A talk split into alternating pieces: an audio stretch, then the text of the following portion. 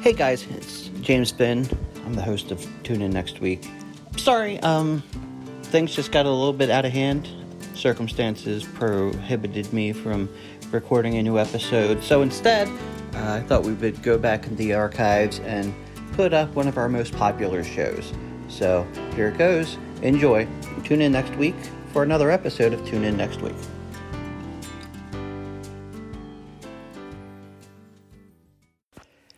This week's episode of Tune In Next Week is brought to you by Corona.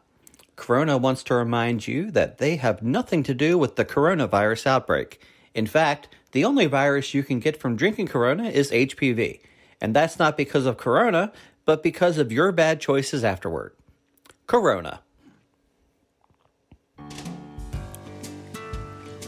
Hello, listeners. I'm James Finn, and welcome to Tune In Next Week. This week, the best laid plans of mice and men kind of went to the birds, as usual. I wanted to bring together the lesser successful halves of prominent duos. Duos that may have split, and one half did exceedingly well, and the other half kind of shifted into obscurity. This is commonly known as being the Marty Jannetty of the duo. That's a wrestling reference. Marty Jannetty was in a tag team in the 80s and 90s called the Rockers with his partner Shawn Michaels.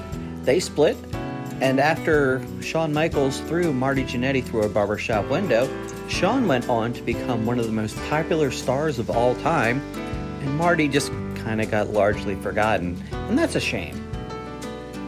So I wanted to bring together a few of these Jannetties, if you will, and see what they've been up to. I reached out to Kel Mitchell, half of Kenan and Kel. Kel seemed to think I was just using him to try to get the Kenan Thompson. I mean, he wasn't wrong, but needless to say, he isn't here today. I tried to talk to Meg White, formerly of the White Stripes. She had a feeling I was just trying to use her to get to Jack White, and she would have been 100% accurate. I reached out to Andrew Ridgeley of Wham. He had a feeling I was just trying to get to his Wham partner, George Michael. I reminded him George Michael sadly isn't with us anymore. He still kind of felt used, which is fair. I even tried reaching out to uh, Marty Jannetty, and then halfway through realized I didn't want to waste my time talking to Marty Jannetty.